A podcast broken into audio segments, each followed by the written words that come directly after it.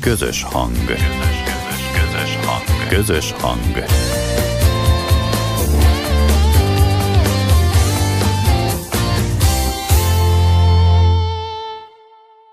Most már ne tekert tovább. Kezdődik a délelőtti Siesta magazin.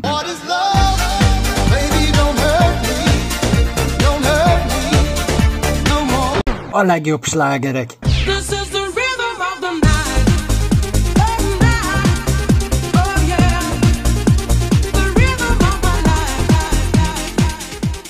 Itt a délelőtti Siesta magazinba.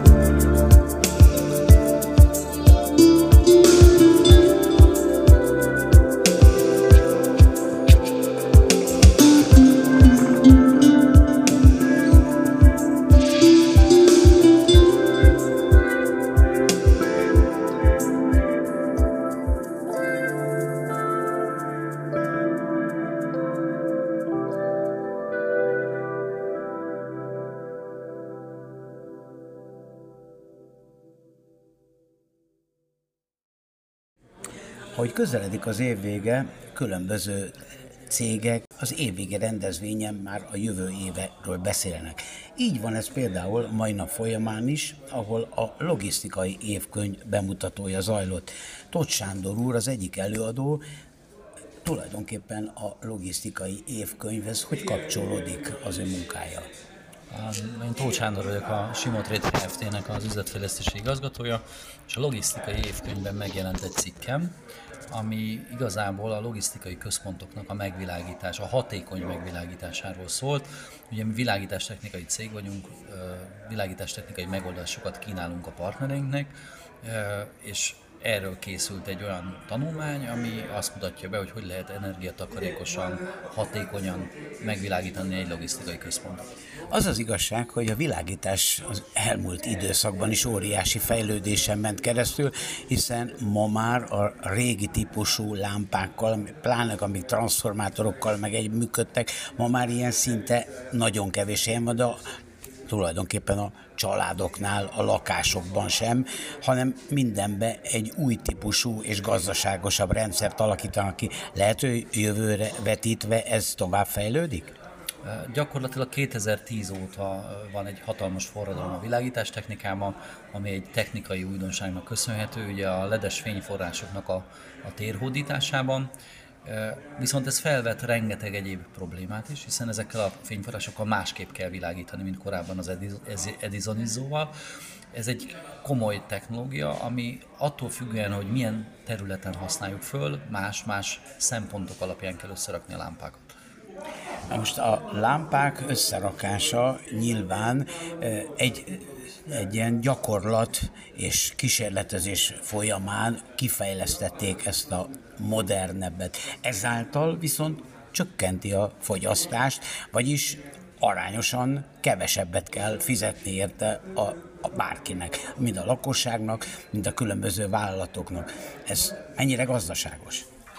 Ugye itt igazából, ha egy exakt szempontot keresünk, gyakorlatilag a lumen per watt érték az, ami minden fényforrást összehasonlíthatótá tesz, így az Edison izzót és akár a LED technológiát. A mai ledek, a legmodernebb ledek, azok 170 lumen per wattos teljesítményt tudnak, tehát innentől kezdve nyilván jelentősen kevesebbet fogyasztanak, mint egy hagyományos fényforrással szerelt lámpa, Viszont a másik előnyük, hogy mivel egy elektronikai egységről van szó, sokkal hatékonyabban lehet vele világítani, dimmelni lehet, tehát ez azt jelenti, hogy változtatni lehet a fényáramát a lámpáknak, amivel például egy ipari környezetben sokkal hatékonyabban, sokkal kevesebbet és irányítottabban lehet világítani. Ez mennyire tükröződik majd például az elektromos művek vagy a szabad vezeték hálózatszerelés kapcsolán, hogy, hogy ott is az utcai lámpák is ledvilágításúak lesznek?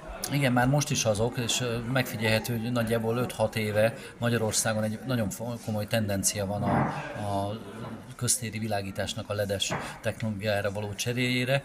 Itt én azt gondolom, hogy ami nagyon-nagyon fontos, hogy mivel más fénye van egy LED fényforrással szeret lámpának, így kifejezetten előírásnak tartanám azt, hogy a tervezés az, az megelőzze egy telepítést. Ugye az első körben nagyon sok helyen volt tapasztalható a közvilágításban, hogy a ledes lámpával kevesebb fényt tapasztaltak az emberek, ami igazából annak köszönhető, hogy más a fénye, a színe a, a, a ledes lámpának, de másfelől a tervezésnél, hogy kellő mennyiségű lámpát helyezzünk föl, ez is egy nagyon fontos szempont. Tehát én azt gondolom, nem csak a fényforrás számít, hogy mivel szerelt egy közvilágítás lámpa, hanem hogy az a struktúra az megfelelő legyen megtervezve. A meleg és a hideg fények között csak színben van különbség, vagy pedig valami más is? E, igen, egyébként ez az, hogy meleg és hideg fény, ez, ez így terjedt el a köztudatba. Valóságban ugye színhőmérsékletről beszélünk, ez ugye 2700 Kelvintől 6500 Kelvinig, minél magasabb az érték, annál hidegebb.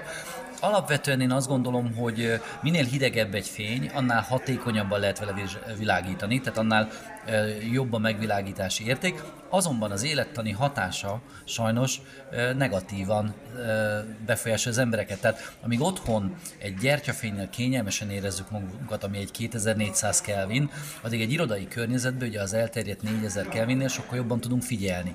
Tehát nagyon-nagyon fontos, hogy ahol használjuk, ott annak megfelelően válasszuk meg a fényforrást.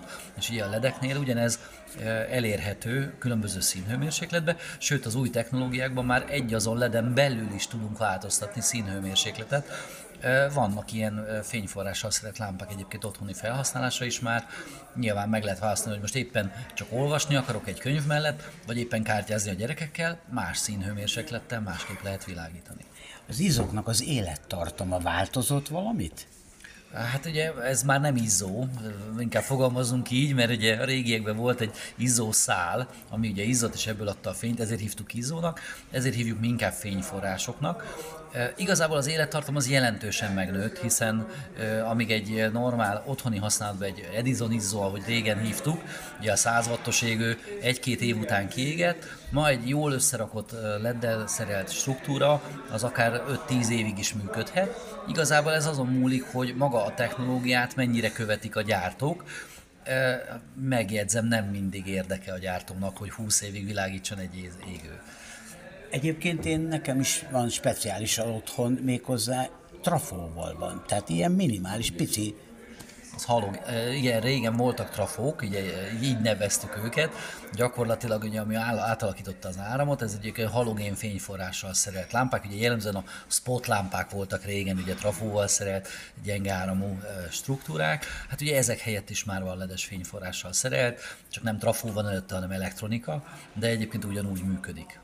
Mi a jövő ennek a továbbfejlesztése, vagy esetleg már valami még modernebb dologgal foglalkoznak?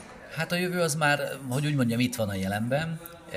Van egy, gyakorlatilag most már úgy kell elképzelni egy, egy lámpát, hogy ugye ez összeáll egy ledből és egy elektronikából, és ez az elektronika, ez most már olyan szinten van, hogy ez ugyanúgy, mint egy számítógép címezhető, akár mobiltelefonról vezérelhető, kiválaszthatóak az egyes lámpák egy lakáson belül, például otthoni felhasználásnál, hogy melyiket akarom le, lekapcsolni, felkapcsolni, gyengíteni, erősíteni, de igazából az otthoni felhasználásnál olyan rövidek a világítási idők, hogy ott nagyon nem érezhető ez a pénztárcánkon.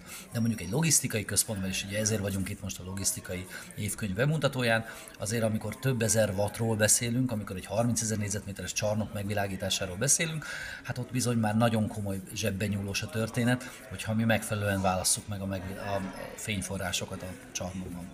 Végezetül Tóth Sándor úr otthon mit használ? Hát nyilván ledet, tehát ez egyértelmű, de én őszinte legyek. Este, amikor kinyitom a könyvemet, akkor gyertyát gyújtok.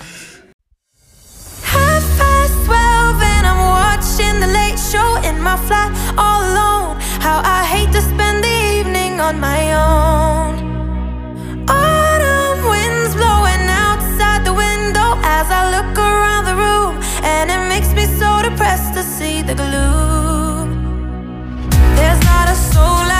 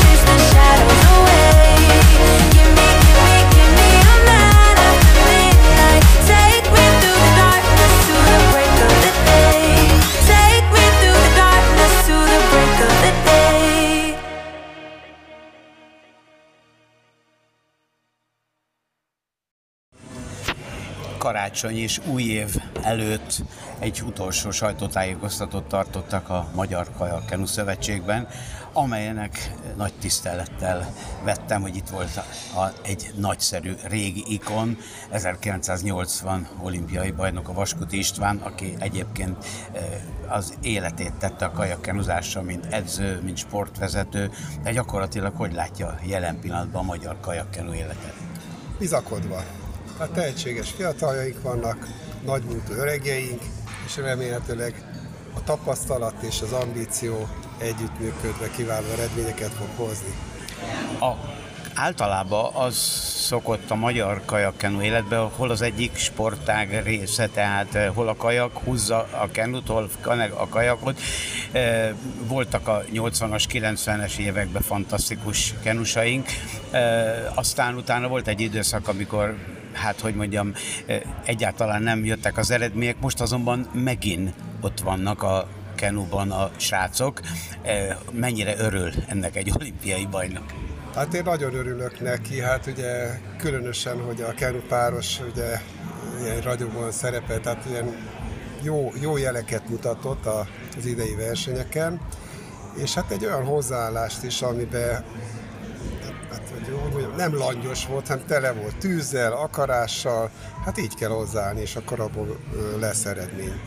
Akkor még nem versenyeztek a lányok, mikor uh, olimpián, moszkvai olimpián indultál. Most viszont már van egy, uh, egy ütőképes, mondhatnám azt, hogy tehetséges hölgycsapat is.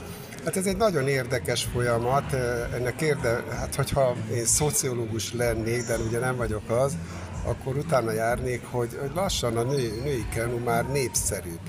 És a hölgyek szinte azt mondom, hogy még fanatikusabbak, mint a, a fiúk. Tehát nagyon gyorsan kifejlődött ez a szakák. Hát ugye ez egy, ez egyrészt az, az, az élet így hozza, hogy ugye a, a, a hölgyek is követelik a maguk helyeit, tehát egy sportágban nem engedhető az meg, hogy csak a férfiak csinálják.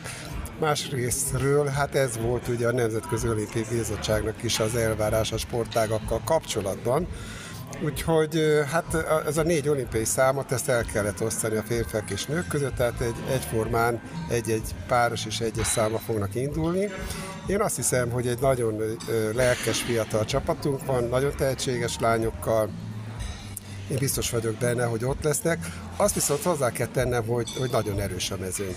Tehát, tehát ez a nemzetközi mezőny borzalmasan erős, nagyon elszántak a, a külföldön hölgyek, és hát főleg olyan nagy országok, mondjuk mint egy Kína, hát ott tényleg azért találni olyan születetten, erre termett leányzókat, akiket nagyon nehéz lesz elkapni. Egyre érdekes egyébként, hogy a hölgyeknél Kína, azt hiszem Kanada is elég Egyesült nagyon, Államok. Egyesült Államok, igen, és a, még a kajaknál viszont Új-Zéland, akik kiemelkednek mondjuk a, a mezőnyből, és általában elég nagy vetélytársaink nekünk, de persze természetesen azért Európában is vannak kitűnő kenusok és ugye kajakosok is a hölgyek mezőnyében. Hütner Csabának a szerepébe beleélve magad, persze természetesen ez csak egy, egy hipotézis, úgyhogy mennyiben tudnál tanácsot adni, vagy mennyire fogadják el a tanácsot, vagy mit, mit mondanál, vagy mit tennél az ő helyében?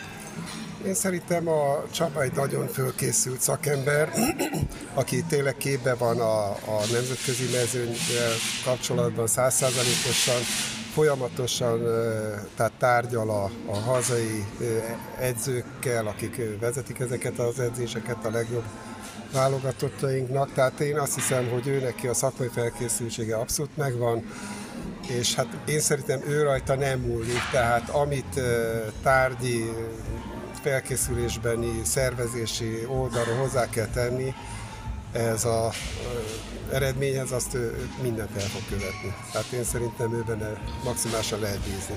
A nemzet sportolója vagy, tulajdonképpen milyen feladatok vannak ebbe? Ezen már én is gondolkodtam. Pont tegnap kaptam egy meghívást, hogy össze fognak ülni a Nemzet Sportolói egy megbeszélésre, hogy, hogy mi lesz a téma vagy a tárgy, azt nem tudom. Tehát a Schmidt Ádám államtitkár úrtól kaptuk ezt a meghívást, úgyhogy én nagyon örömmel fogok ott részt venni. Már csak azért is, hogy megköszönjem azt, hogy ők rám gondoltak és támogatták az én jelölésemet. Tehát ez egy jó alkalom lesz erre. Én a magam részéről azt tudom csak mondani, hogy hogy igenis van szerepünk a, a magyar sportéletben, és nem csak a sportéletben, hanem tényleg abban, hogy, hogy büszke magyarok legyünk, örüljünk a sikereinknek. Ugye a közelmúltnak a nagy eseménye volt ez a magyar futballválogatottnak a továbbjutása, ez a meccs a montenegróiak ellen. Én be, bevallom, tehát meg, többször megkönnyeztem, én is örjöntem a, a tévé előtt, és hát igen, igen, azt kell mondanom, a, a nép örült. Mi vagyunk a nép, és hogyha ha, ha mi a népnek, a magyar népnek örömet szerezhetünk, és büszkeséget, és, és az a himnusznak az eléneklése, a közös eléneklése, az mindenkinek könnyeket csal a szemébe, akkor, akkor érdemes volt csinálni.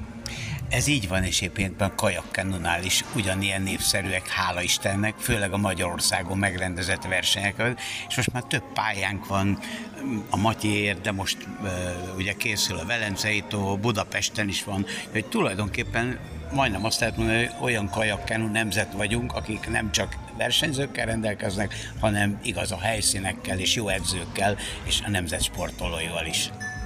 Hát igen, ez hála Istennek, tehát az elmúlt tizen valány évben a, kormány, tehát jól gondolta azt, hogy, hogy itt támogatást kell adni az infrastruktúra fejlesztésre, mert annyira le volt pusztulva, annyira le volt maradva, tehát annyira 50-60-70 éves felújítás nélküli létesítményekben működtünk, hogy halaszthatatlan volt ezek a, ezeknek a helyszíneknek a korszerűsítése, tehát különben egész egyszerűen elsorolt. Hát ha, ha nincsenek alkalmas helyszínek rá, nincsenek olyan színvonalú helyek, ahol érdemes levinni a, a, a fiatalokat, a gyerekeket, ha, ha csak a nyomort tudjuk mutatni, akkor, akkor tényleg nem vonzó a sport. Tehát akkor nem jönnek a gyerekek, nem csinálják, nem, nem érzik ott jól magukat. És tényleg ezt mondom, hogy hát azért ez a Puskás aréna azért, hogyha ha lett volna százezer férőhely, akkor az is megtelt volna. És hát persze ez, ez csak egy stadion, tehát abba kell egy olyan ö, csapat is, amelyik bevonza azt a tömeget és azokat az embereket. Hát bízunk benne, hogy ez még csak a kezdet, hogy a Szoboszlai Dominik ugye ö, büsz, büszkén ö, ígérte, hogy figyeljetek ide, majd meglátjuk az EB-t. Én akár milyen eredményt is érnek el, ha, ha küzdenek, ha kemények lesznek, ha látom rajtuk, hogy mindent megtesznek, akkor én, én büszke leszek rájuk. Akkor mondhatjuk azt, hogy beköszöntött a sportba is a digitális 21. század, amely már tulajdonképpen a sport magyarországi helyzetét tovább fokozza, tovább szép, szépíti. Hát igen, ugye Nyilván mindenki a maga szemszögén keresztül vizsgálja a világot. Tehát aki beteg, annak a kórházra van szüksége. Aki fiatal és szeretné az egészségét megőrizni, annak meg a sportra. Tehát ha az egészségügyet nézzük, akkor mindig azt mondjuk, hogy a megelőzés a fontosabb, hogy ne is alakuljanak ki ilyen betegségek, problémák. És én még egy dologra szeretném fölhívni a figyelmet. Tehát nem csak testi betegségek vannak, hanem szellemi, fizik, lelki betegségek. És ebben a, a mai körülmények közt, a mai világban, tehát amit a sport adni tud, a, a, a barátokat, a társaságot, az együtt töltött időt, élményeket és eredményeket, akkor nagyon-nagyon fontos szerepe van a sportnak. Vaskut István, köszönöm szépen, boldog karácsonyt és békés új esztendőt kívánok! Viszont kívánok sok örömet a jövő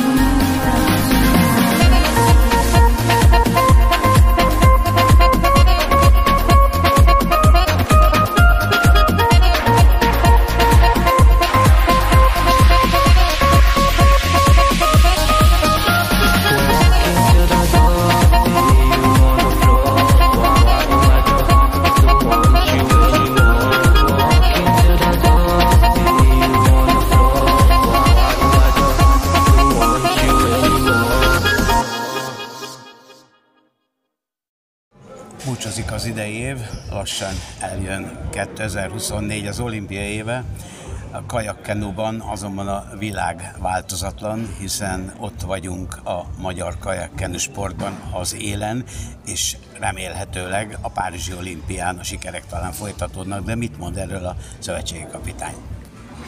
Hát remélhetőleg folytatódnak, igen. Dolgozunk rajta, ugye lezárultak az evezős hetek, talán még a, ugye a férfi kajakosok ugye kint vannak két helyszínen, de jól sikerültek az őszi végső evezések, és azt gondolom, hogy a, a megfelelő állapotban vannak mostani felkészült, tehát az időszaknak megfelelően készülnek a kajakosaink. A kóták szempontjából elég jól állunk, de nem tökéletesen, hiszen vannak még kiadó reményhelyek. Így van, mind a két női szakákban egy-egy kvótáért fogunk menni. Ugye női kenuban a C1-es kvótát szeretnénk még megszerezni, női kajakban meg a páros kvótát, amire ugye a szegedi versenyen lesz majd lehetőségünk. A férfi kajakosoknál állunk talán a legjobban, hiszen olyan lehetőségeink vannak, és mint tudjuk az olimpián most már két személy is képezheti egy ország színeiben való indulást, és a hölgyeknél is. Viszont a hölgyeknél Kozák Danuta visszatéréséről milyen esélyek vannak, mit várhatunk el tőle? Hát ugye Kozák Danuta visszatért, ő is részt vett az őszi edzőtáborba Szeviába, azt gondolom, hogy nagyon jók a tapasztalatok, ő is ö, úgy érzi, hogy a csapat része, minden mind négyesben, mind párosba kivette maximálisan a részét a felkészülésből. Azt gondolom, hogy ha ő megkezdi a felkészülést, akkor nem is azért kezdi meg, hogy ezt ilyen lájtosan végezze, szeretne oda kerülni az olimpián, és azt gondolom, hogy nagy szüksége is van ad esetben, mint mentornak, mint egy ilyen vezetőnek a, a csapatnak most a, a fiatalok, illetve a öregebb versenyzők ötvezete révén.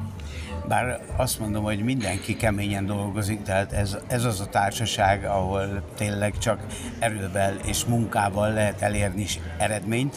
Azért úgy gondolom, hogy Danut a személyisége tulajdonképpen a munkában mégis erőt adhat a többieknek, hiszen hat olimpiai érmév, aranyérmével ő az, azt hiszem a legjobb magyar női sportol az olimpiákon. Így van, az ad esetben ő mindenkinek adhat egy támogatást, és azt gondolom, hogy a nemzetközi mezőny is föl fogja kapni a fejét, ha ő, ő ott lesz a mezőnybe, és nagyon reméljük, hogy ott lesz. Hát régebben nagyon jó kenusaink is voltak, aztán volt egy időszak, amikor kicsit a hullámvölgybe került, de most azt gondolom, hogy az új emberekkel, akik már a világbajnokságon is szereztek érmet, meg ötödik helyet, azt hiszem a, a kenusport is igyekszik feljutni a kajak mellé, férfiaknál is. Igen, ez általában mindig így van, vagy az egyik szakág, vagy a másik szakág a húzóerő. Én azt gondolom, hogy azzal most, hogy három kótát is meg tudtak szerezni a kenusaink, újra visszakerültek a térképre, mind a két számban azt gondolom, hogy ad esetben éremszerzés is benne van a pakliban, de természetesen, hogy többször is mondottuk, mind a két versenyszám, de nem mind a két, az összes tíz versenyszám századokon, ezredeken fog múlni az olimpián, ahogy a világbajnokságon is, de azon dolgozunk, hogy minél előrébb kerüljenek ők is magyar újságírók általában szinte betegsége, hogy mindig érmekbe, meg helyezésekbe gondolkoznak. Én mindig azt mondom, hogy, hogy hozzatok ki a legtöbbet aznapon bennetek van, és hogy az mire elég, akkor gyakorlatilag eh, az nagy siker lehet. Viszont azért mégis az elvárás a versenyzőktől, a közvélemény által is, meg a szövetség által is az érmek. Én nem tudom, hogy mi az elvárás a közvélemény által, mi azt szeretnénk tényleg, hogy kihozzák magukból a maximumot. Mi nekünk erős csapatunk van, és azt gondolom, hogy ha, ha kihozzák magukból a maximumot, akkor jó eredményeket is fognak elérni, mert ez a csapat elég erős ahhoz, hogy érmeket tudjon nyerni majd az a Párizsi olimpián. Magyarországon több verseny is lesz a következő évben, úgyhogy tulajdonképpen azt gondolom, még az utolsó lehetőség a kvótaszerzésre is itt lesz. Így van, mind a szegedi Európa-bajnokság is itt lesz Magyarországon, itt lesz a kótaszerző is, hazai pályán tudják megmérettetni magukat. Ez, ez azt gondolom, hogy előny nem kell utaznunk, ismerjük a pályát, de az olimpián lehet majd olimpia aranyakat nyerni. Köszönöm Hütner Csaba, boldog új évet kívánok, és sikerekben, eredmények gazdag új évet. Köszönöm.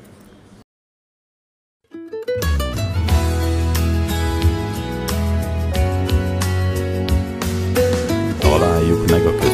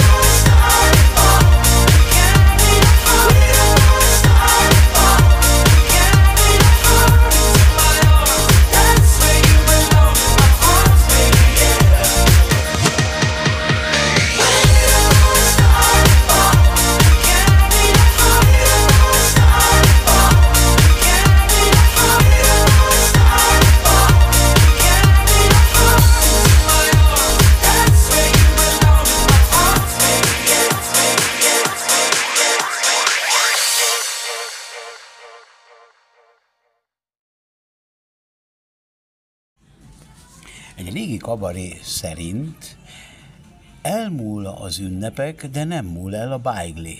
Miután karácsony közeledik, ilyenkor a Magyar Cukrászipar Testület megrendezi a Beigli díjat, amely 2023-ban is nagyon sok résztvevővel, a legjobbak díjazásával lezajlott. Erdély Balázs szakmai elnököt kérdezem, hogy ez hanyadik beigli varázs volt, mert csodálatos beiglik varázsoltak elénk, és milyen eredményekkel, hány résztvevővel, milyen színvonalon zajlott.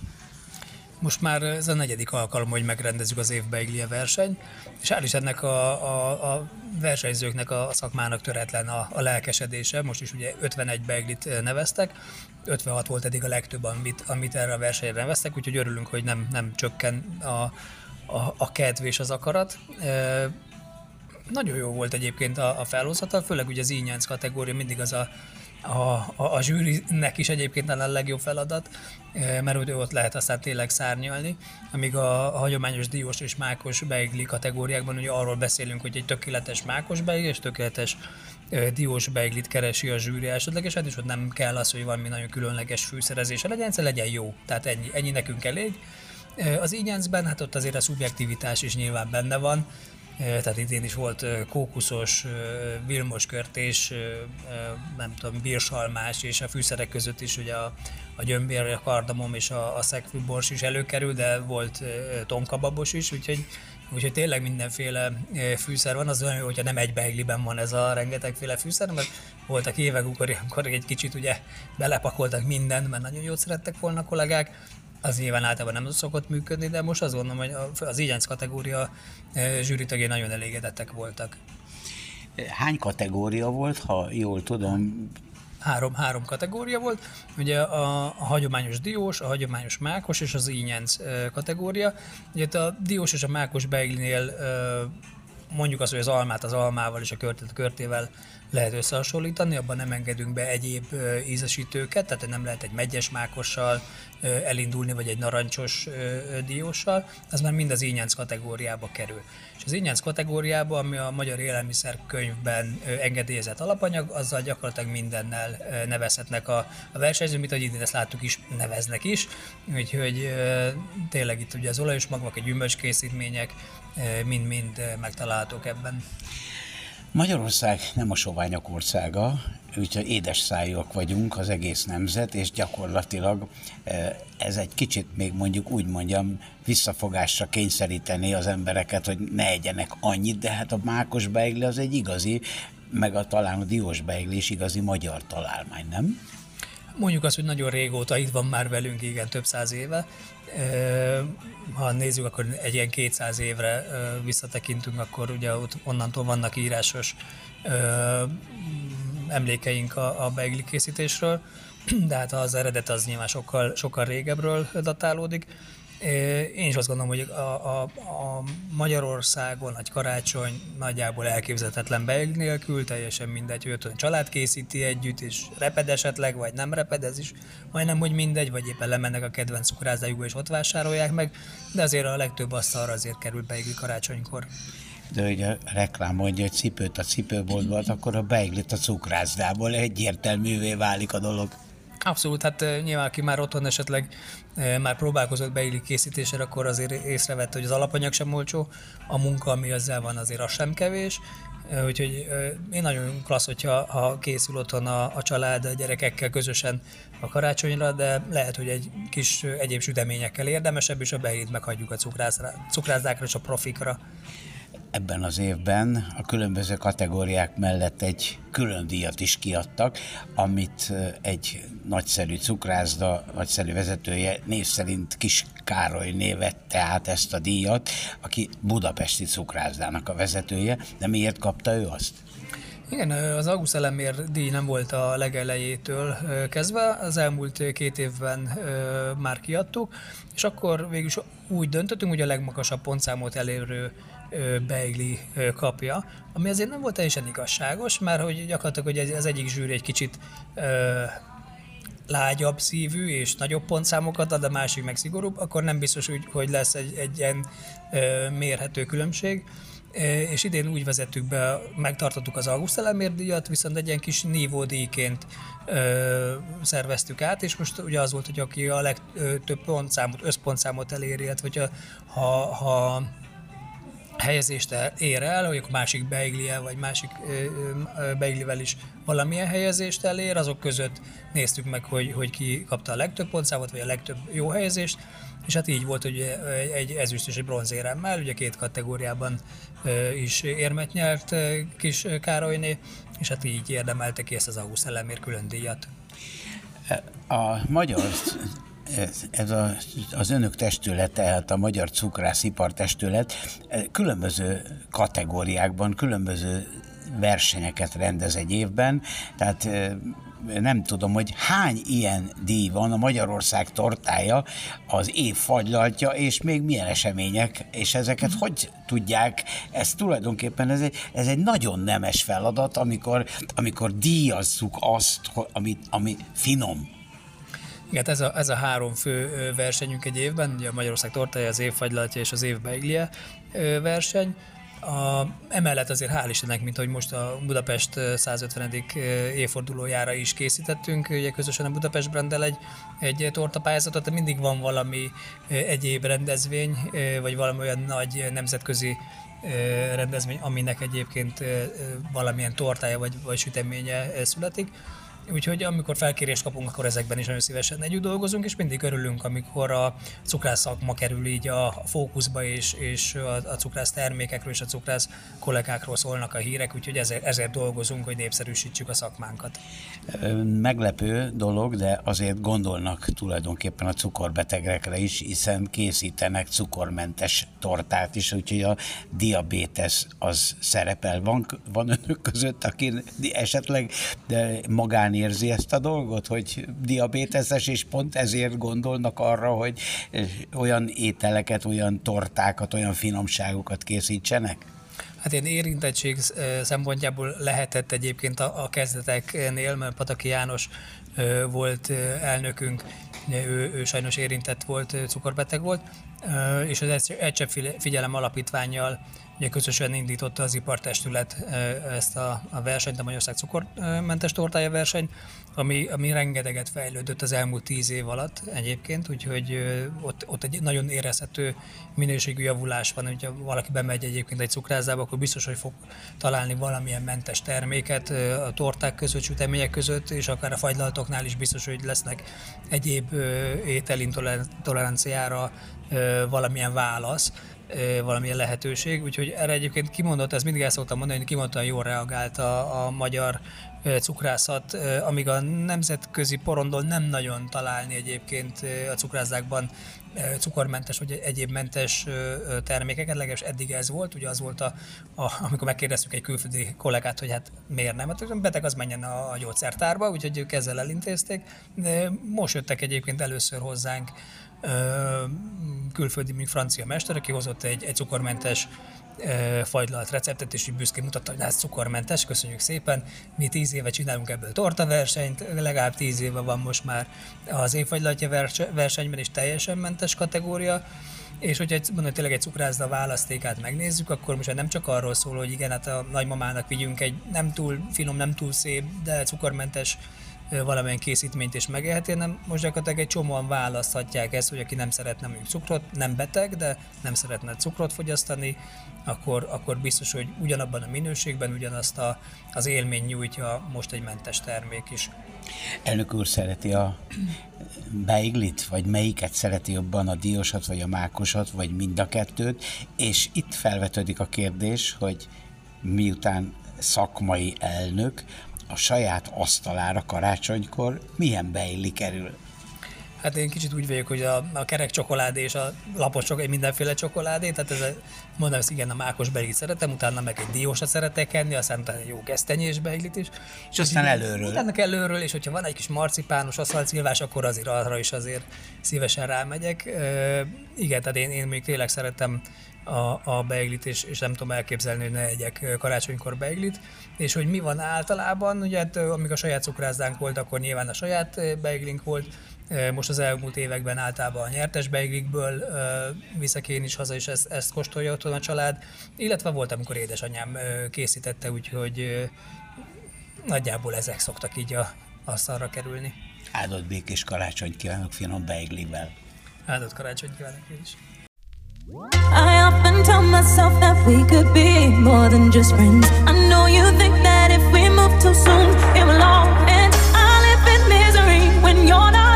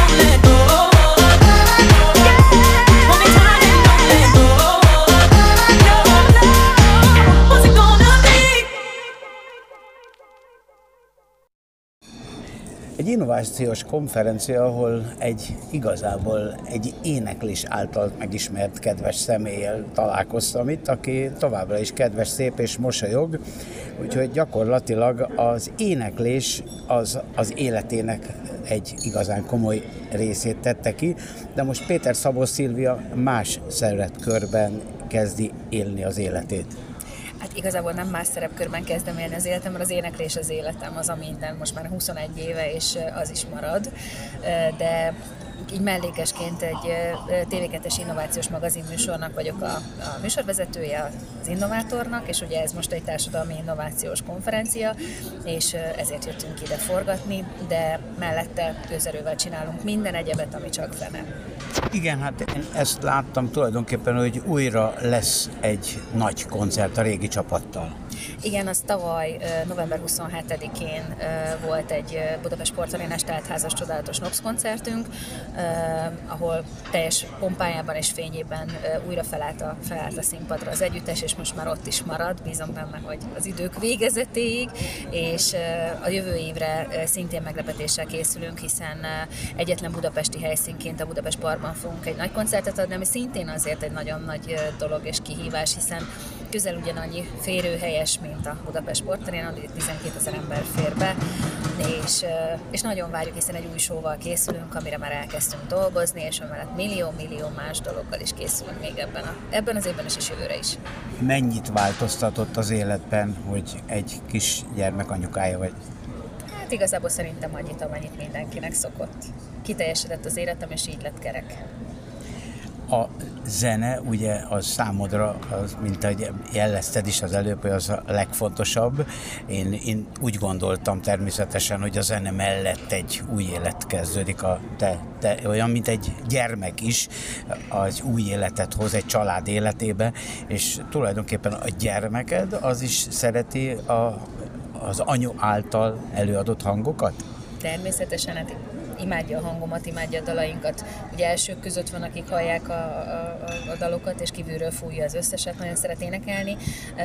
Ő egy kicsit inkább reálbeállítottságú, építészmérnök szeretne lenni, vagy legalábbis még egyelőre ez a terve már három éves kora óta, de de nagyon szereti a zenét, és nagyon szeret táncolni, igen.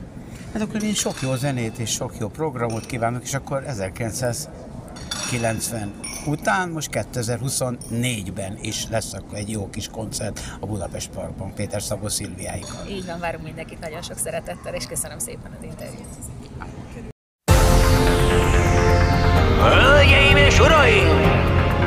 Eljött élőben! A legnagyobb a világon! A játék készítő! most üdvözlet, folyjon most csók Eljöttem, kezdjük a sót. Nézd ránk, Úgy látom, telt ház van, rosszak meg jók Töltik meg ismét a sort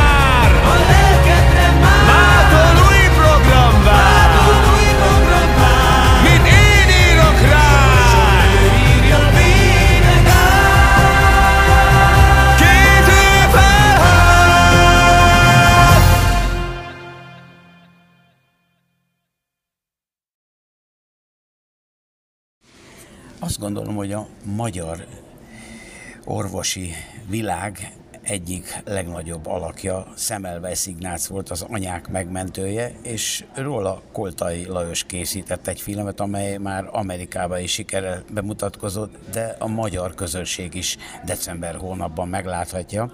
Szemelweis Ignác Fülöp, akit egyébként szinte Fülöpöt, azt szinte nem is használjuk ezt a dolgot, úgyhogy az ő élete valójában a megtestesítője ebben a filmben egy tehetséges, egykor tehetséges gomfoci játékos, későbbiek folyamán pedig nagyszerű színészé avadzsált, kedves jó barátom, aki azt lehet mondani, hogy pillanatok alatt a magyar kulturális élet egyik kedvence lett, különösen a Víg Színház Pál utcai fiúkban való szerepe után, de, de mindig nagyszerű alkotásokkal ö, kerül a színpadra, ö, teljes mértékben önálló produkciókat is nagyon szeret megoldani. Most azonban Szemelweis Ignác szerepében egy nagyszerű filmnek a főszereplője. Kérdezem tőled, hogy mint egy család gyermekei közül, tehát Szemelweis Ignác az ötödik gyermek, neked is öt testvéred van, tehát már eleve hasonlatosság, bár ő orvos, te pedig színész vagy. Igen, köszönöm szépen a kedves felkonferálást. Igen, ez, hogy ha az embernek sok testvére van, ez predestinálja valamilyen típusú életre általában, legalábbis nekem ez a megfigyelésem, hogy jobban érteni vélem, vagy érezni vélem azoknak a rezgését, akik, akik testvérekkel együtt nő, nőnek fel.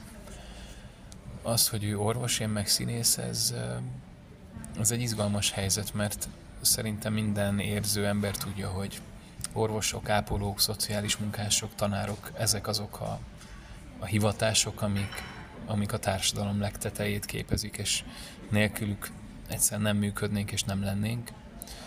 És én azt gondolom, hogy mindenki, aki nem ezeknek a hivatások egyikét űzi és végzi, és, és áldozza az életét, ők valamit, valamit nem csinálnak. Valamivel, valamivel adósak maradnak mindig, és de aztán szerencsére ezt az adósságot vagy a környezetünkben, vagy a családunkban, vagy a saját pályánkon tudunk belőle valamennyit visszaadni, hanem is az egészet.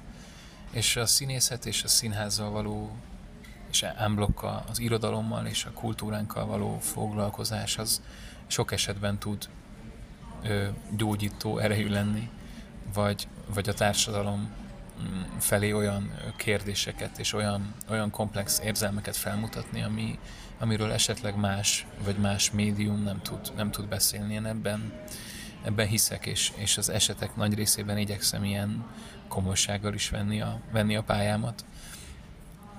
Vecsei H.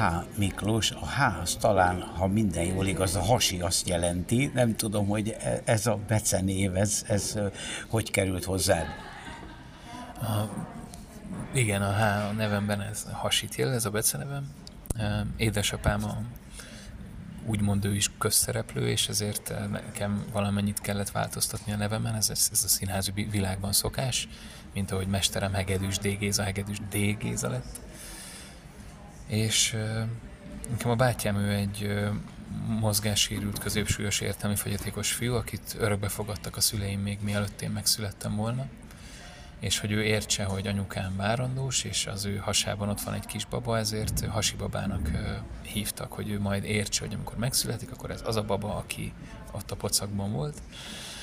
és így hasibaba lettem, de aztán jöttek gyorsan a többi testvérem is viszonylag hamar, és ők hallották, hogy a bátyám hasibabának hív, aztán az óvodában már csak hasinak hívtak, és ez így ment tovább az iskolára, gimnáziumra, egyetemen is így hívtak, és páran általában rendezők vagy mestereim, tanáraim hívnak csak Miklósnak.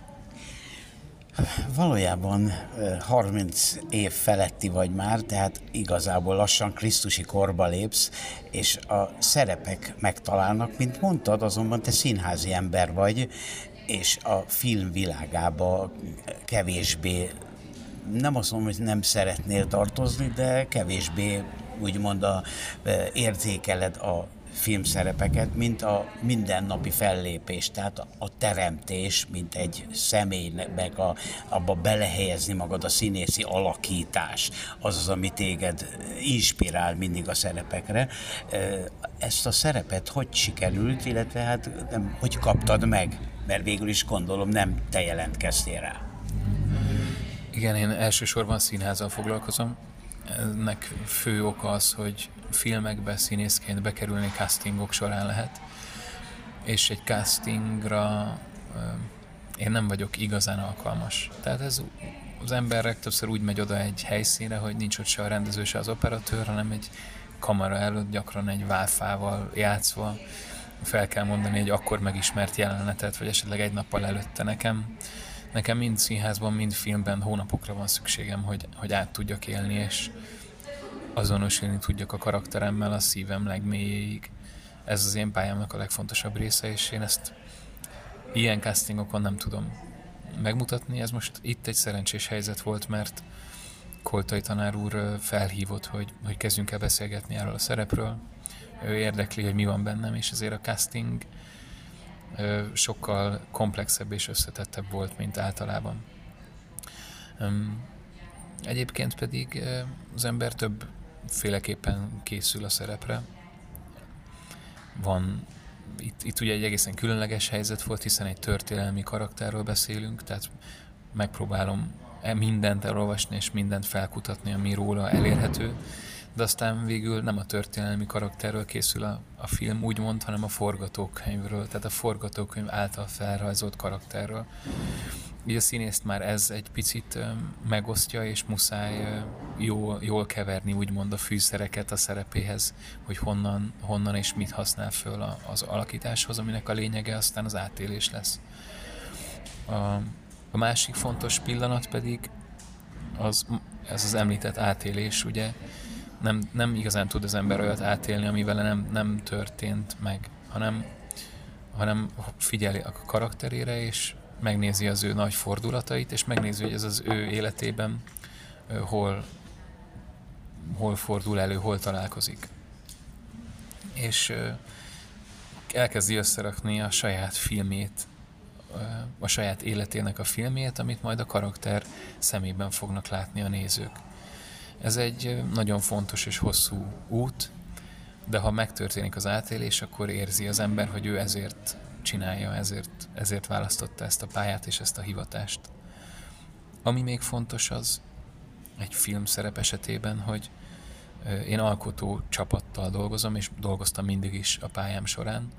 Nagyon ritkán fordult elő, hogy, hogy nem lehetek jelen a kezdeti kérdés felvetésektől, de most egy olyan helyzetben találtam magam, ahogy egyébként a filmszínészek legtöbbször, hogy egy kész forgatókönyvvel találkozik, és egy szereppel. Tehát, hogy én miért akarok erről a filmről beszélni, és hogy miről beszél általam a film, ezt utólag kell megfogalmazni. Ami egy izgalmas és szép feladat ugyancsak, hogy, hogy rájöjjek, hogy nekem ma a szemmelvejszi kérdés, és a szemmelvejszi példa, és a szemmelvejszi út nekem ma miért tud lejutni a szívem, szívem mélyére. Most nagyon röviden és tő mondatokban ezek, ezek azok a, a pillérek, amik kiadják ma egy, egy filmszínésznek a helyzetét, hogyha egy tör, főleg, ha egy történelmi figuráról forgat.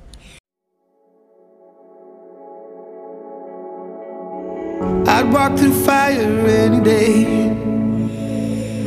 But won't be burned because of you mm, This is for real When I'm down on my knees You drag me up With you, the fear is gone. I wear the crown. With you, I feel life like no one's done. You make me see the lights when faith is gone. You make me beautiful like no one's done.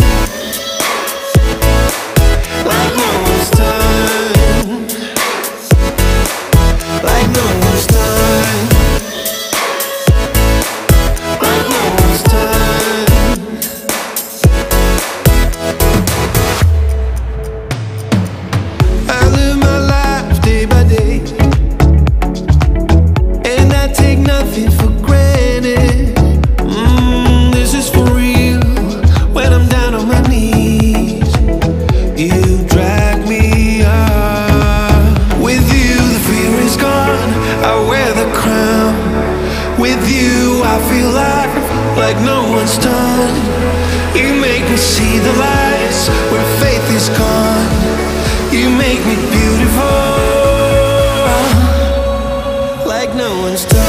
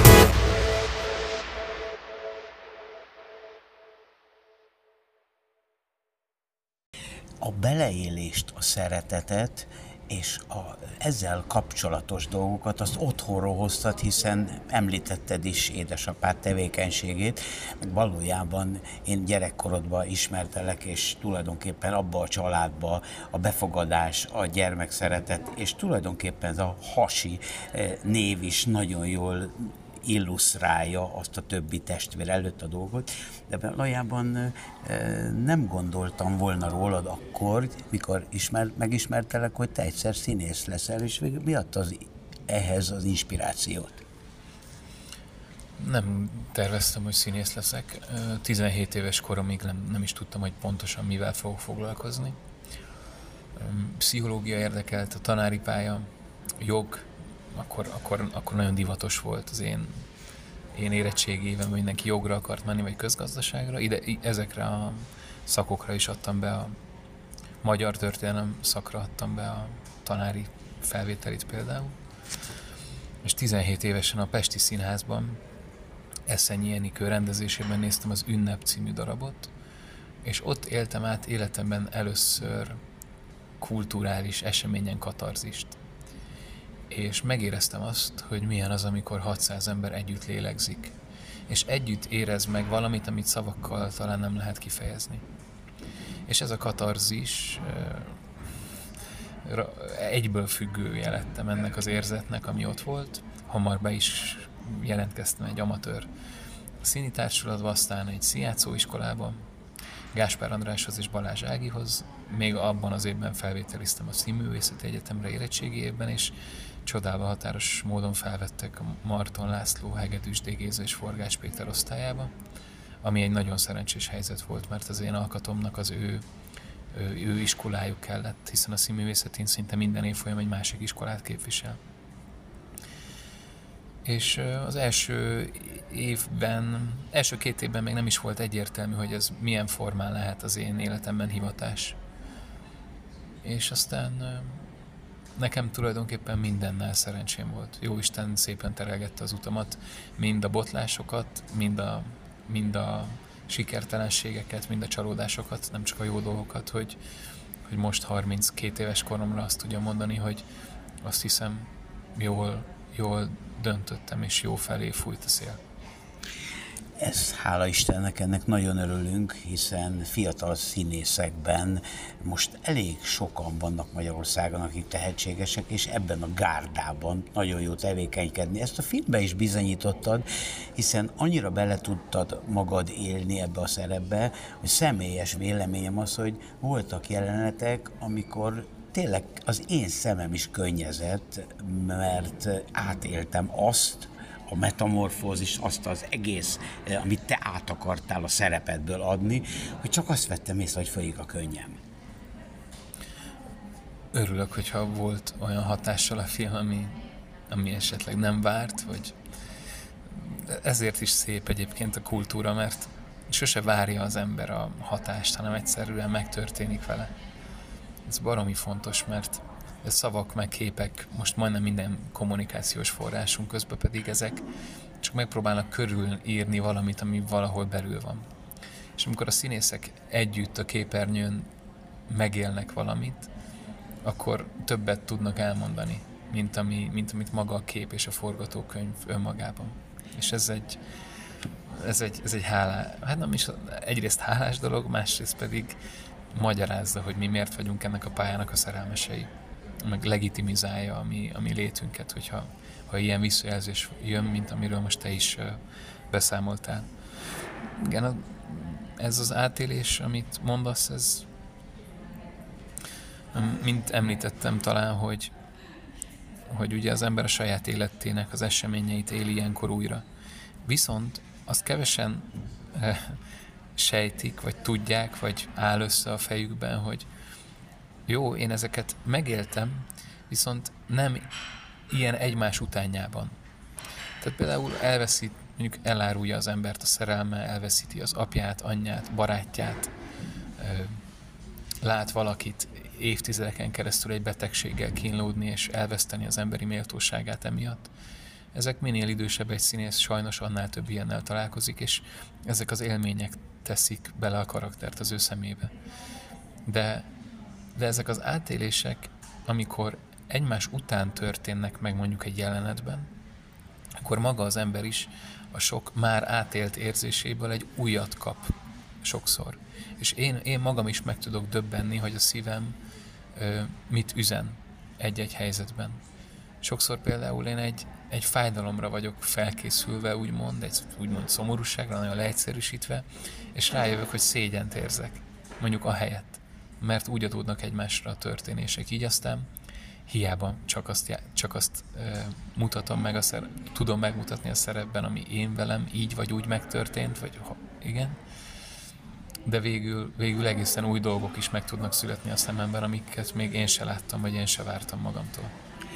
A film, mint elmondtad, az elkészítésében Koltai Lajos rendkívül keményen fogta össze a dolgokat, és nagy érzelmi és szeretettel beszéltél, hogy volt olyan jelenet, amit 21-szer vettetek fel, és a 21 volt az, ami tökéletesre sikerült. Egyébként magam részéről én egy, ezzel egyetértek, mert a munkát csak úgy érdemes végezni, hogy szokták mondani, hogy ha van értelme. E, mennyi idő alatt készült el a film, mennyi munkád volt benne? Én egy tavaszi nagypéntek napján tudtam meg, hogy én leszek szemmelvesz, már véglegesen. Ez március vége, április eleje lehetett Júniusban kaptuk meg a forgatókönyvet, ha jól emlékszem, és július elején kezdtünk el forgatni, és október elejéig forgattunk, összesen 55 forgatási napot, amiből én 51-en vettem részt, tehát 55-ből 51 napot. Ez úgy néz ki egy forgatási nap, hogy az emberért jön egy autó reggel 4 és 5 között, bekerül a, fölveszük a többieket, a kollégákat, olyan hat körül beül a sminkszobába, fél hét kerül a fodrászhoz, hétkor a jelmezbe, 7.30-kor próbálja a jelenetet, addig nézik, hogy a kamera hogy fog mozogni, a fényeket hova kell rakni, és akkor 8 és 9 között elkezdődnek az első jelenet felvételei, és az egy nagyjából egy-két óra alatt lemegy, de van, hogy hamarabb is. Van, hogyha mondjuk az ember átsétál egy utcán, akkor van, hogy öt napig építik a díszletet, két napig világítják, és aztán a felvétel 20 másodperc alatt kész van. És ilyenkor az ember beke, visszakerül az öltözőbe, és vár. A filmkészítés egyik legfontosabb része ez a rész, amikor vár. Mert itt egészen ki tud üresedni az ember, és muszáj, hogy ne engedje ezt meg magának. Ha valaki a közösségi oldalakat pörgeti, meg újra és újra a híreket, a nemzeti sportot, amire egyébként hajlamos vagyok, akkor, akkor kiürül a lelke. És meg kell tanulni, hogy, hogy, hogy akár ez a négy-öt órányi várakozás, ez, ez hogy tartja, hogy lehet az ember lángját a szemében tartani. Nem titok, természetesen filmből látszik, hogy a filmnek a nagy része Bécsben lett leforgatva. Bécsen kívül Budapesten is, vagy bárhol máshol még voltak jelenetek? Na meg kell lepjelek, mert egyetlen egy percet sem forrott ez a film Bécsben. Minden díszlet fel volt építve, vagy olyan épületek lettek választva, amik, amik megfelelnek a korabeli Bécsnek. Fantasztikus stáb volt a filmben, tehát tényleg abszolút nemzetközi amerikai minőségben forgattuk a filmet, a kellékektől kezdve a jelmezeken át a, a helyszínekig. Tehát kettő balatoni napot leszámítva az egészet Budapesten forgattuk. Te voltál az amerikai bemutatón is? Volt New Yorki, Toronto és Los Angeles, először New Yorkban. Én véletlenül voltam ott, mert éppen egy ö, Cseh Tamás életéből készült előadással turnéztunk Amerikában, és pont akkor került ki a film is, és ezért el tudtam menni a New Yorki bemutatóra, de Los Angelesben és Torontóban már nem tudtam részt venni. A színészet mellett a színészettel kapcsolatos tevékenységeket is folytasz. Ugye saját ö, kis ö, szerepekkel önálló ested is volt, és még különböző dolgokban. Mi az, amit a, a színészkedés mellett még szeretettel űzöl? A színészkedés igazából egy forma. Nekünk a feladatunk az, hogy folyamatosan próbáljunk reflektálni saját magunkra, bennünk lévő változásokra, új dolgokra, meg a környezetünkben lévő vélt vagy valós hiányokra. Minél komplexebben és reflektívebben reagáljunk. És ez sokszor egy színházi előadás formájában valósul meg. De van egy zsebkönyv sorozatunk, ami Pocket névre hallgat. Ez úgy néz ki, hogy van az országban 30 darab zsebkönyvautomatánk, amiből könyveket árulunk előállítási költségen. És ez például re- reflexió az okostelefon függőségre, amit nem tudnánk mondjuk, vagy mi, mi úgy gondoltuk, hogy így reagálunk rá legjobban. Így aztán azt, hogy eljátszom nem egy sekernőt, vagy éppen egy könyvautomatát szerelek éjszaka a, a, a, a déli pályaudvarnál, a kettő között igazából bennem nincsen különbség. Az nagyon érdekelt volna tulajdonképpen, hogy Semmelweis a filmnek van nyilván egy előélete, amik benne szerepel a kiválasztás, a casting, stb. Aztán van a filmmel felvétele, és van egy utóélete. Ez az utóélete gyakorlatilag hozott benned személy szerint bármi nemű érzelmi túltelítésséget, vagy változást, vagy gondolati azonosságot, vagy, vagy bármi olyat, ami azt mondod, hogy na ez, ha nem lett volna ez a film, akkor ezek az érzések elkerültek volna. Erre, erre most ö, nem tudok, nem tudok igazán jól válaszolni. Ami a film egy, egy szülészorvosról szól, és valószínűleg elkerült volna a, a szülészet és a szülőnök mai, magyarországi helyzete, hogyha nem találkozom ezzel a filmmel. És talán ezt mondanám, hogy, hogy az ő ügyük kicsit az én ügyem is lett a, a, a karakter eljátszása miatt. Végezetül szeretném megkérdezni tőled, hogy valójában a, a főiskola elvégzése után egy ideig voltál a Víg Színházba, most merre jársz, mik a terveid a jövőre vonatkozólag, illetőleg, ha lehet olyasmiről beszélni, hogy esetleg mégis újabb film, vagy újabb darab, vagy szóval egy kicsit a jövődről. Én a hagyományos színházi formákban jelenleg nem annyira hiszek, mert amikor végeztem az egyetemben, akkor még reális volt az, hogy volt egy téma a világon, és elkezdek rá fölkészülni, bepróbálunk egy darabot két hónap alatt, és megmutatjuk, hogy mi mit gondolunk erről, milyen kérdéseket tartunk relevánsnak ennek kapcsán. Most annyira gyorsnak látom a világot, hogy van egy téma, amiről szeretnék csinálni egy darabot, mire, mire bemutatom a darabot, már teljesen máshol jár a világ. Egyszerűen nem érzem azt, hogy igazán jól reflektálni tudnék, legalábbis én, és ritkán találkozom olyan színházzal, ami tényleg az elevenembe vág. Mert, mert ezzel párhuzamosan a színház rászokott arra, hogy az aktuális politikai, kulturális, stb. témákra én most úgy érzem, hogy a színháznak van esélye visszakerülni éppen ezek miatt a folyamatok miatt a bölcsőjéhez, amikor jelen tényeken túli valóságról próbál beszélni és ezért én kíváncsiságból most ilyen szakráris színházi és szakráris zenei gyökerek után kutatok, hogy azok mit jelentenek egyáltalán. Van még valahol a világban ilyen, hogy szakrális színház, lehet erről beszélni? Mit jelent a szakralitás a művészetben, az én életemben? Ezekkel foglalkozom most leginkább, és ennek kapcsán készítünk előadásokat, és az első, ami ennek kapcsán elkészült, ennek ez a címe, hogy a kocka kibontása és ezt, ezt játszom mostanában, meg a már említett eh, Cseh Tamás életéből készült eh, Füst a szemében című előadást, ami január 5-én lesz a kongresszusi központban legközelebb. Vecsei H. Miklós, nagyon köszönöm, és sok sikert kívánok. Én is köszönöm. A KNH Mozdulj Paralimpiai Ösztöndíj Program 2023-as díjazottjai között felnőtt kategóriában Szabó Alexandra kapta megérdemelten a díjat. A bocsa az tulajdonképpen Magyarországon talán nem annyira ismert, személy szerint én kipróbáltam már, tehát egy érdekes sportág. Számomra egyébként meglepő az, hogy mennyire speciálisan lehet, mert egy kerekes székből nem is tudom elképzelni, hogy hogy lehet ezt a labdákat, ezeket pontosan gurítani, de hagy tisztelettel és szeretettel köszöntjelek a díjazottak között, és tulajdonképpen ez akkor egy paralimpiai sportág, ugye? Jó napot kívánok, sziasztok! Igen, ez egy paralimpiai sportág.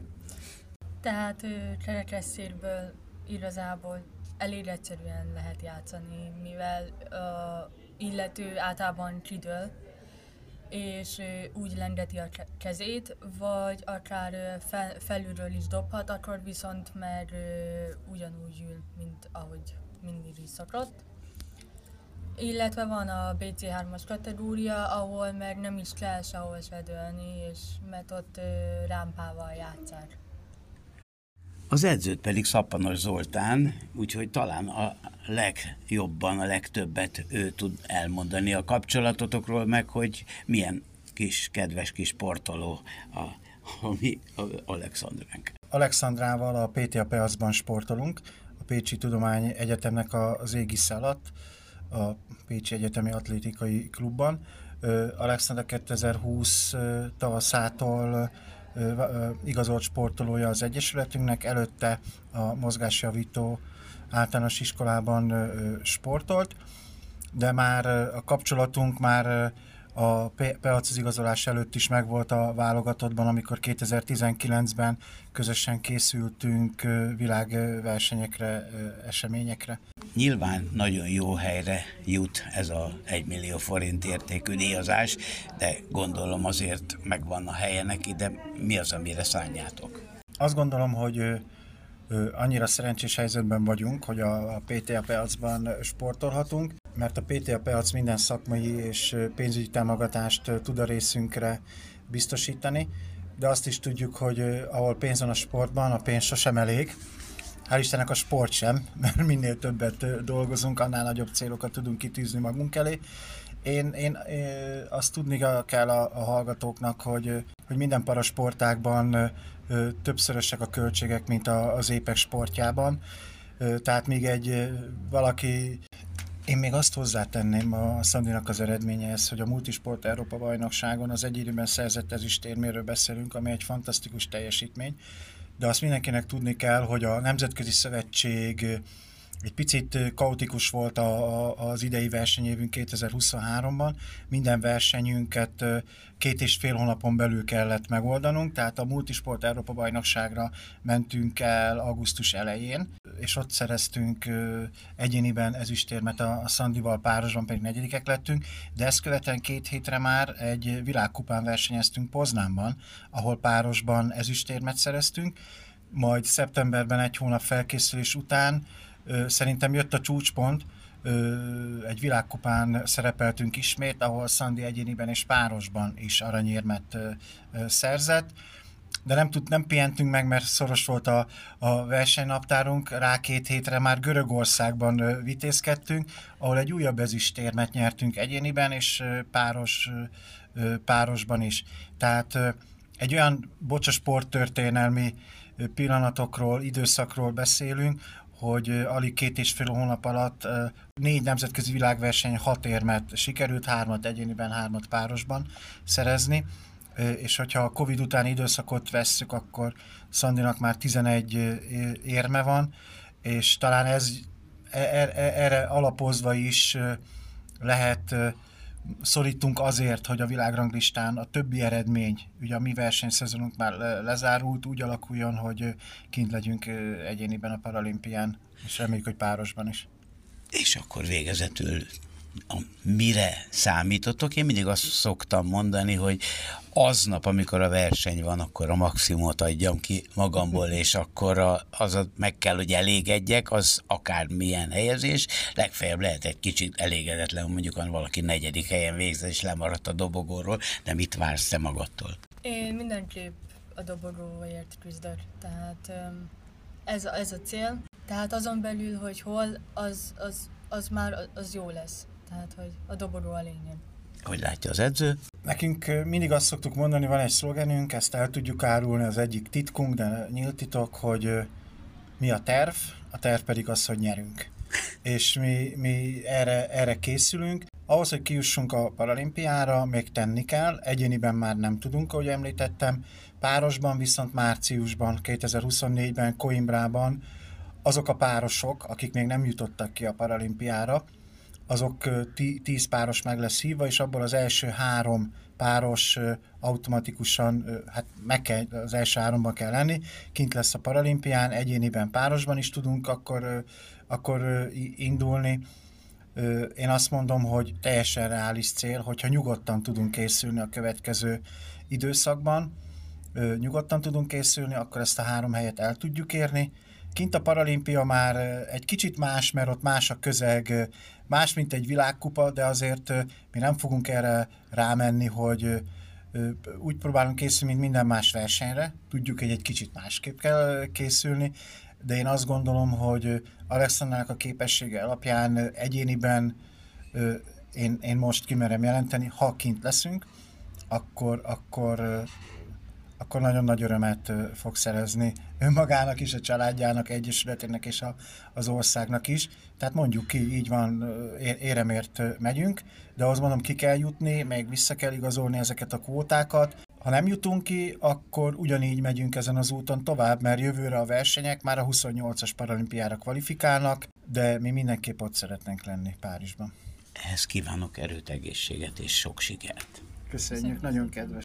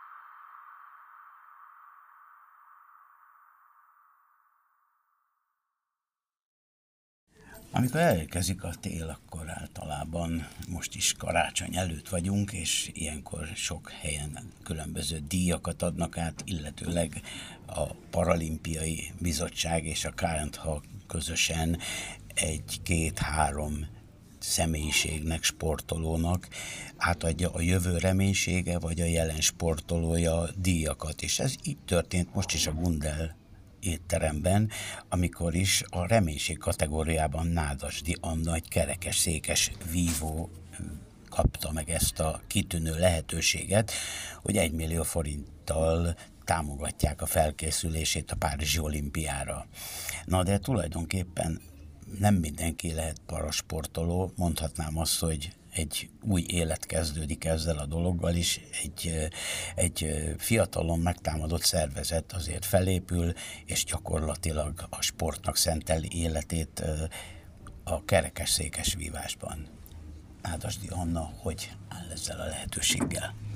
Hát igen, idén sikerült címet védelem az U23-as világbajnokságon, és ez hatalmas dolog, hiszen egy éve kezdtem el a kerekesszékes vívást.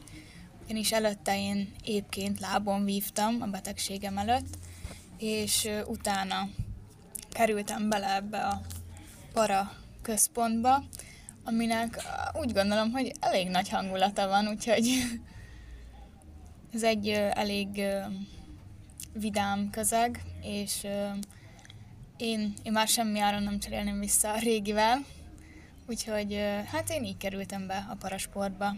Valójában előtte is vívtál már, és csak átvitted ebbe az új életedre is ezt a lehetőséget, vagy itt szerezted meg a sporttal, a vívással való kapcsolatot, és gyakorlatilag számomra az a meglepő, hogy a vívás az tulajdonképpen három fegyvernembe van, és te mind a háromban dicsőséges sorozatra tekinthetsz vissza. Hát igen, én egészen 7 éves koromban kezdtem, már 11 éve, és hát négy éve, hát nem, három éve ö, ugye csontrákkal diagnosztizáltak, és másfél évig kaptam kezelést, utána vissza kellett erősödjek, és egy éve versenyzek kerekesszékben. Úgyhogy hát én előtte is vívtam, nekem az életemet jelenti szinte a vívás, nem tudnám semmi áron abba hagyni, és ezért folytattam kerekesszékbe. Nagyjából alig léptél be a felnőtt korban, hi- ba, hiszen még 18 éves alig múltál el. U23-as ö, versenyeken már különböző címeket értél el, de valójában olyan kitűnő sportolók vannak előtted, akik a világ versenyeken, illetőleg a paralimpiákon már címeket szereztek, akik előtted méltó teljesítménnyel szerezték meg ezeket a címeket, közéjük bekerülni azt gondolom, hogy egy igazán szép dolog. Igen, hát ugye Krajnyák Zsuzsi, Hajmási Évi, mondhatnánk a fiúktól ö, Osváth Ricsit is, ők vannak mind előttem, és mutatják a példát a nagyszerű paralimpiai érmeikkel, és hát egy hatalmas nagy megtiszteltetés hozzájuk bekerülni. Gondolom, hogy a világbajnoki cím a sportág egyik fegyvernemében az nagyon jó, pontosabban két fegyvernemben is, de azért gondolom, hogy van kedvenced. Igen, hát én alapjáraton ö, 7 éves koromban törrel kezdtem, és ez az első számú fegyvernemen, de ugye kerekesszékben szoktak két fegyvernemet is vívni, és akkor jött nekem az, hogy akkor legyen a második a kard. Hát egyszer párbajt őröztem is a tavalyi VB-n, ahonnan hoztam egy bronzérmet, de a három fegyvernem az már elég sok lenne, így maradtam a tör és a kardnál. A csapatba kerülésért versenysz, úgy mondtad, hiszen egyénibe nem valószínű, hogy azért az első számú vívó lehetsz, de azért ennek sincsen semmi akadálya. Ö, nincsen, de egy éve, mint mondtam, egy éve kezdtem el ezt a kerekesszékes vívást, és azért elég sok pontot kéne behozni a többiekhez képest.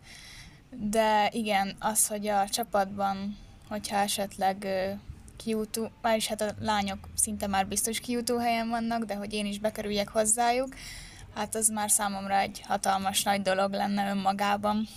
Mondod, hogy életed a sport, életed a vívás, de gondolom, hogy azért mellette esetleg tanulsz, vagy valami másit csinálsz. Igen, jelenleg gimnáziumban járok, egy ö, öt éves, ez az utolsó évem, és hát májusban érettségizem, és szeretnék tovább tanulni, egyetemre menni. Hát van két opció, az egyik az a testnevelési egyetemen a sport és rekreáció, a másik a dietetika, és hát még eldől, hogy melyikre megyek tovább. Van valami vágyad, ahogy a civil szférában?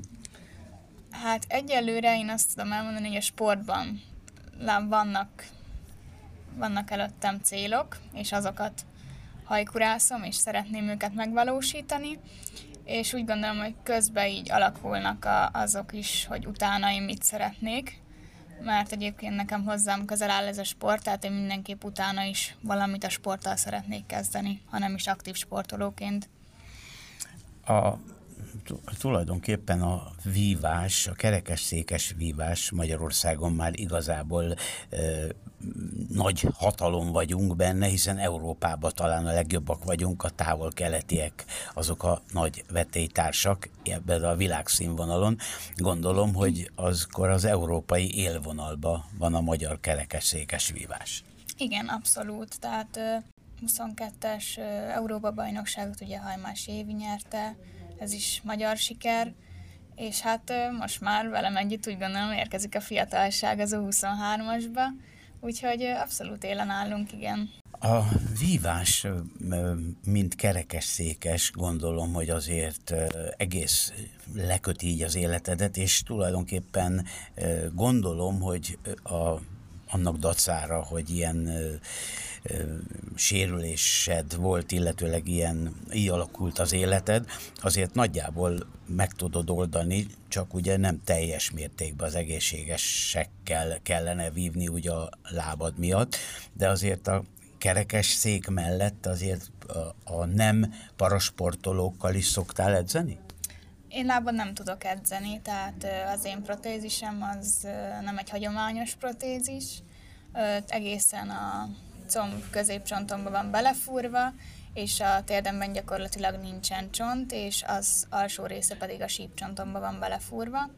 És ennek van egy maximum hajlási szöge is, ami nehezen, bemelegítéssel eléri talán a 90 fokot, de ebben a protézissel én nem tudok futni se, ugrani sem, és hát a né- mindennapi életvitelben azt mondom, hogy megfelelő, viszont hát én már nagyon szeretem ezt a kerekesszékes vívást, úgyhogy én már nem cserélném vissza.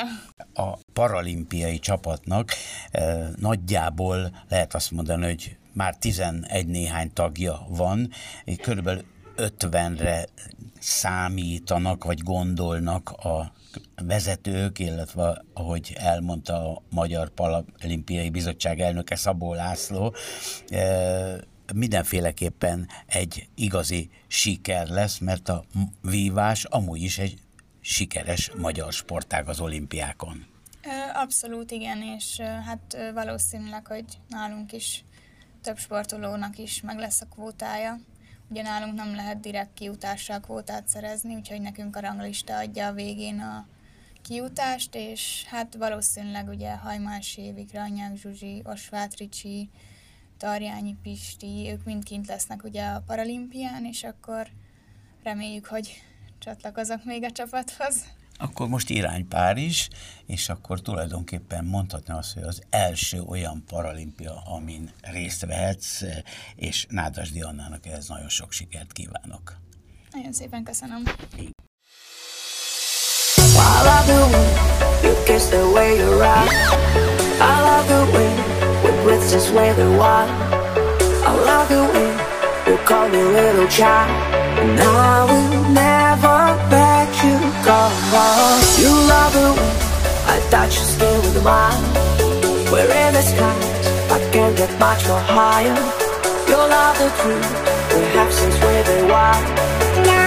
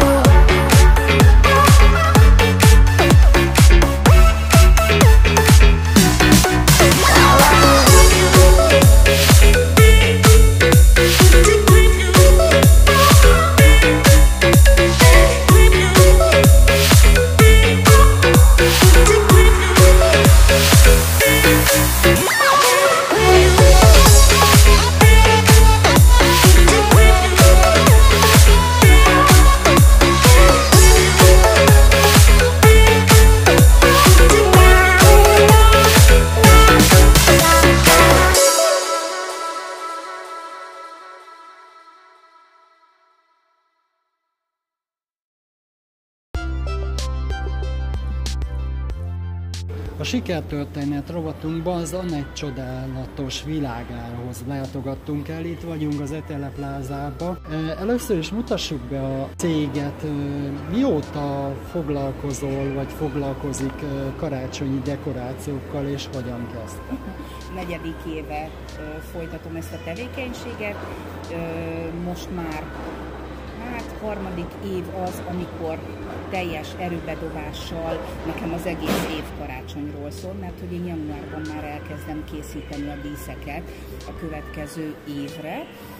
Úgyhogy ahogy elkezdődött az egész, egy esküvői dekoratőr tanfolyamot végeztem el. Ahol... Ráadásul nem is ez a szakmád? nem, nem, nekem a szakmám. Én gyógytornász vagyok. Egy esküvői dekoratőr tanfolyamot, ahol élővirágokkal dolgoztunk, hát ez nekem maga minden volt az illatok. Nagyon-nagyon szerettem csinálni.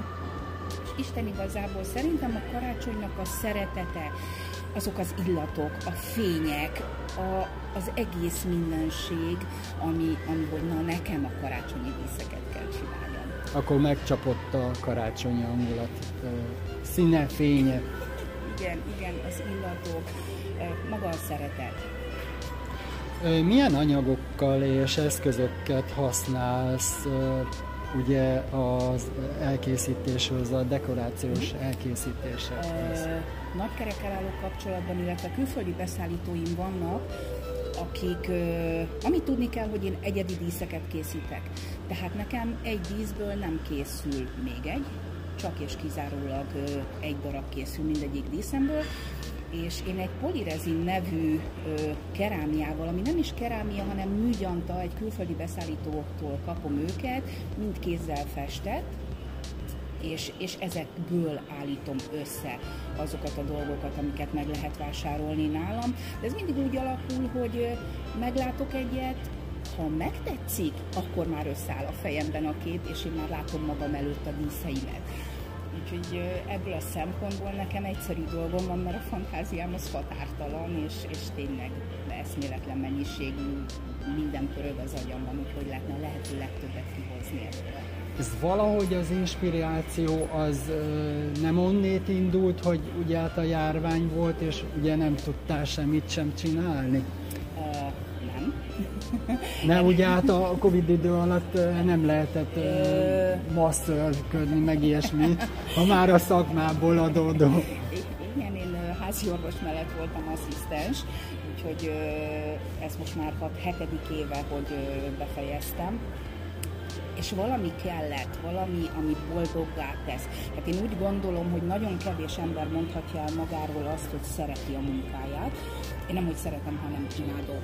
Tehát nagyon sokszor van az például, hogy észre se veszem, hogy délután 6 óra van. Tehát én olyan szinten tudok belemerülni, és, és élvezem azt, amit csinálok. Hiába egész évben ezt csinálom, nekem ez, ez annyira természetes, és ezt tesz boldoggá. Milyen színű dekorációk készülnek, és mi az inspiráció? Ugye a kedves hallgatók azért tudassuk, hogy legtöbb úgy átvilágít. Igen. Tehát fényekkel van ellátva, Fényekkel van vagy ellátva. ugye egy gyertyát lehet gyújtani rajta. Ö, így van, én minden termékemet próbálok úgy megcsinálni, hogy ö, több évig lehessen használni. Értem ez alatt, hogy gyertyatüskével és nem dróttal dolgozom. Ugye ezeken lehet a gyertyákat cserélgetni, vagy mécses tartókkal. Vagy ha gyertyát használok, akkor belső égésű gyertyát, hogy ne legyen az, hogy ráfolyik a díszekre. A színvilág, nekem a legközelebb a színemhez a piros, arany, fehér, ugye a klasszikus karácsonyi színek azok, amik közel állnak a szívemhez, de nyilván mindenféle fajta színből, akár ezüst, akár pesgőszínű, sőt, idén a palettára föl lett véve nagy, nagyobbik gyermekem javaslatára a Disney mintás, illetve Disney figurás Igen, most az a sláger. Igen, minden évnek megvan a trendje. Úgyhogy nekem, nekem speciál, mondom, a, a tipikus karácsonyi színek az, ami, ami a legközelebb áll a szívemhez. Meglátom itt van egy diótörő is.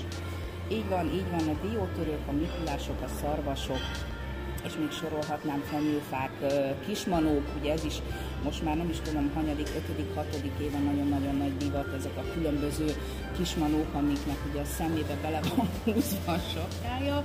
Hogyan illeszkedik a dekoráció mondjuk egy ügyfélnek az otthonához és a hangulatához? Ugye hogyha mondjuk egy mm, hülyeséget fogok mondani, egy fekete karácsonyfa, mondjuk én még ez olyat nem láttam, de hallottam róla, hogy van egy. Képzeld el, hogy a lányomnak fekete karácsonyfája van, aki fehér díszekkel díszíti föl. Én először fogtam a fejem, hogy gyermekem, te nem vagy normális.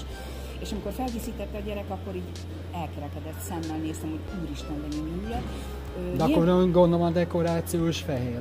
igen, így van. Tehát maga a fekete fenyőfán fehér, illetve ugye nekem az ügyfeleim most már hál' Istennek visszatérő ügyfelek, nagyon sokat beszélgetek velük, milyen színvilág az, amit adott esetben az otthonában van, milyen a teríték, milyen színű lesz a karácsonyfájuk, és ennek megfelelően készítem nekik a díszeket, ők csak a színt mondják meg. Tehát annyira bíznak az ízlésemben, és hogy, hogy megmondja, hogy ő most épp adott esetben fekete aranydísz szeretne, akkor én elkészítem az ő általa kívánt színben, és egyelőre nem okoztam még csalódást. Van-e lehetőség mondjuk egyedi tervezésű dekorációs dolgokhoz, tehát a dekoráció megvalósításához? Vannak, vannak, tehát nagyon sokan megkeresnek azzal, hogy ők szeretnének egy adott formációt. Én ezt általában elkészítem, és ha tetszik, akkor nyilván megvásárolják. Olyat nem szoktam csinálni, hogy képet hoznak magukkal az ügyfelek, mert másnak a munkáját nem szeretem lemásolni.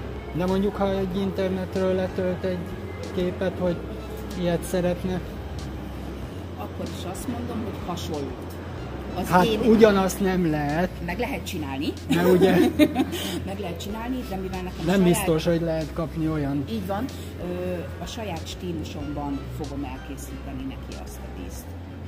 Milyen jó tanácsokkal adnál azoknak, akik szeretnének saját kezüleg készíteni karácsonyi dekorációt, de nem tudnak, hogy hogy kezdjenek bele? Óvatosan a ragasztópisztolyjal. Elsődleges tanács, nagyon forró, nagyon éget és beleég a hosodba. Akkor megvan a tapla, tapasztalat?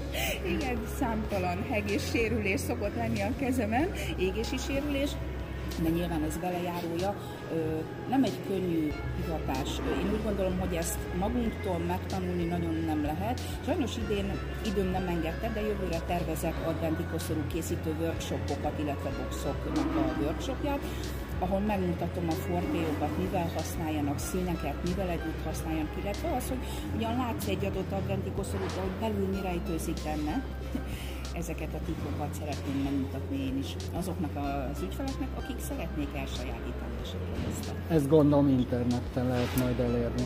így van, így van. Nagyon bízom benne, hogy január végén, februárban már a honlapon működni fog, ahol minden rajta lesz a, ezekről a workshopokról és felkészítő tanfolyamokról, hogy hogy lehet otthon saját kezüleg szebbnél szebb díszeket elkészíteni.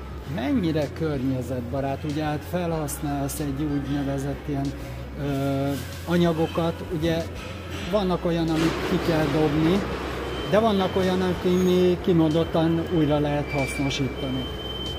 Próbálunk mindig a lehető legjobban természetes termésekből dolgozni, illetve mivel említettem, hogy ezek a ö, adventi boxok, koszorúk több évig felhasználhatóak, Milyen hatással a karácsonyi dekorációk a lelki állapotunkra és a környezetünkre?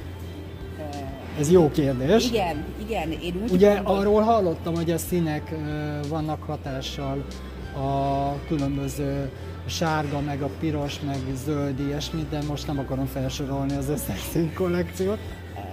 itt van élő példának a tegnapinak, amikor gyönyörű hatalmas nagy tejhekben hullott a hó. Nem tudom, hogy hogy vagytok vele, de én érzem az illatát. Tehát maga a hóesésnek az illata Addig jó. Egy olyan dolog számomra, ami, ami inspirál, maga gyönyörű volt a táj, és, és tényleg ezek a dolgok, ezek mind olyanok, amik, amik számomra nagyon-nagyon közel állnak a szívemhez, és, és ezekből merítek erőt. Említetted, hogy már ugye januárban megkezded a, a jövő év 2024-es tervezést. Milyen tervek vannak a jövőre nézve a karácsonyi dekorációssal kapcsolatban, és milyen új ötleteket szeretnél kipróbálni? Az az igazság, hogy az új ötletek, hiába még csak most kezdődik az ünnep mindenki számára, nekem már a januárnál jár az agyam és forog azon, hogy adott esetben milyen újdonságokkal tudnám meglepni következő évben az ügyfeleimet. Iszonyú szerencsém van január végén Frankfurtban megrendezik a karácsonyi világkiállítást, ahova én elmegyek, és, és megpróbálom a lehető legtöbbet kihozni abból, hogy ott mindent magamba szívja, és még több szépséggel tudjam megajándékozni az embereket. Jó, jó, hogy 365 nap van hátra a következő karácsonyig, de mondjuk egy karácsonyi ünnepek után milyen dekorációkat várható a kínálatban? Meg gondolom, hogy húsvétra, ilyesmire is készülsz majd. Húsvétra nem szoktam, ott vannak ügyfeleim, akik kifejezetten kérik, azt csak megrendelésre szoktam, de tavaszi és nyári asztaldíszeket kopogtatókat ugyanúgy legyártok és csinálok. Tehát lehet ilyet is kérni. Így van, így van. És akkor most mondjuk el a kedves hallgatóknak, hogy itt vagyunk az Etele plázában a nulladik szinten, tehát ott keressenek téged, de viszont van még egy üzlet, illetve az interneten is megtalálható titeket. Így van, a másik üzletünk az a 19. kerületben a Sogmárton a földszinten található, és a Facebookon Anett Csodavilága néven találnak meg engem az ügyfelek, ahol bármilyen úton, módon fel tudják venni velem a kapcsolatot. Telefonon, e-mailben, messengeren, bármilyen úton, módon elérhető vagyok. A Donde Anettnek pedig köszönöm szépen a riportot. Nagyon szépen köszönöm. A műsorunk együttműködő partnerei a segítő kutyánkat, szépségét és kikapcsolódását a Dogmopolite segíti. Dogmopolite, kutyapanzió, kutyakozmetika, kutyasétáltatás, aktív napközés, kutyakigépzés felsőfokon. Műsorunk támogatója az Ukko Hungary Kft. Ukko teja, a folyékony egészség. Önök a Siesta magazin műsorát hallották. Műsorunkkal legközelebb jövő héten találkozhatnak velünk ugyanezen a frekvencián. Munkatársaink voltak Bratkó József műsorvezető, Bratkóné Földesi Ágota szerkesztő, Domokos Gábor, Polgár Julianna, Rajecki Gabriella, Rákos Gábor, Tarcsi Géza. Műsorunkat megtalálhatják Facebook közösségi portálon, míg riportjainkat Spotify, valamint különféle podcast csatornáin hallgatható vissza. Tartsanak velünk legközelebb is!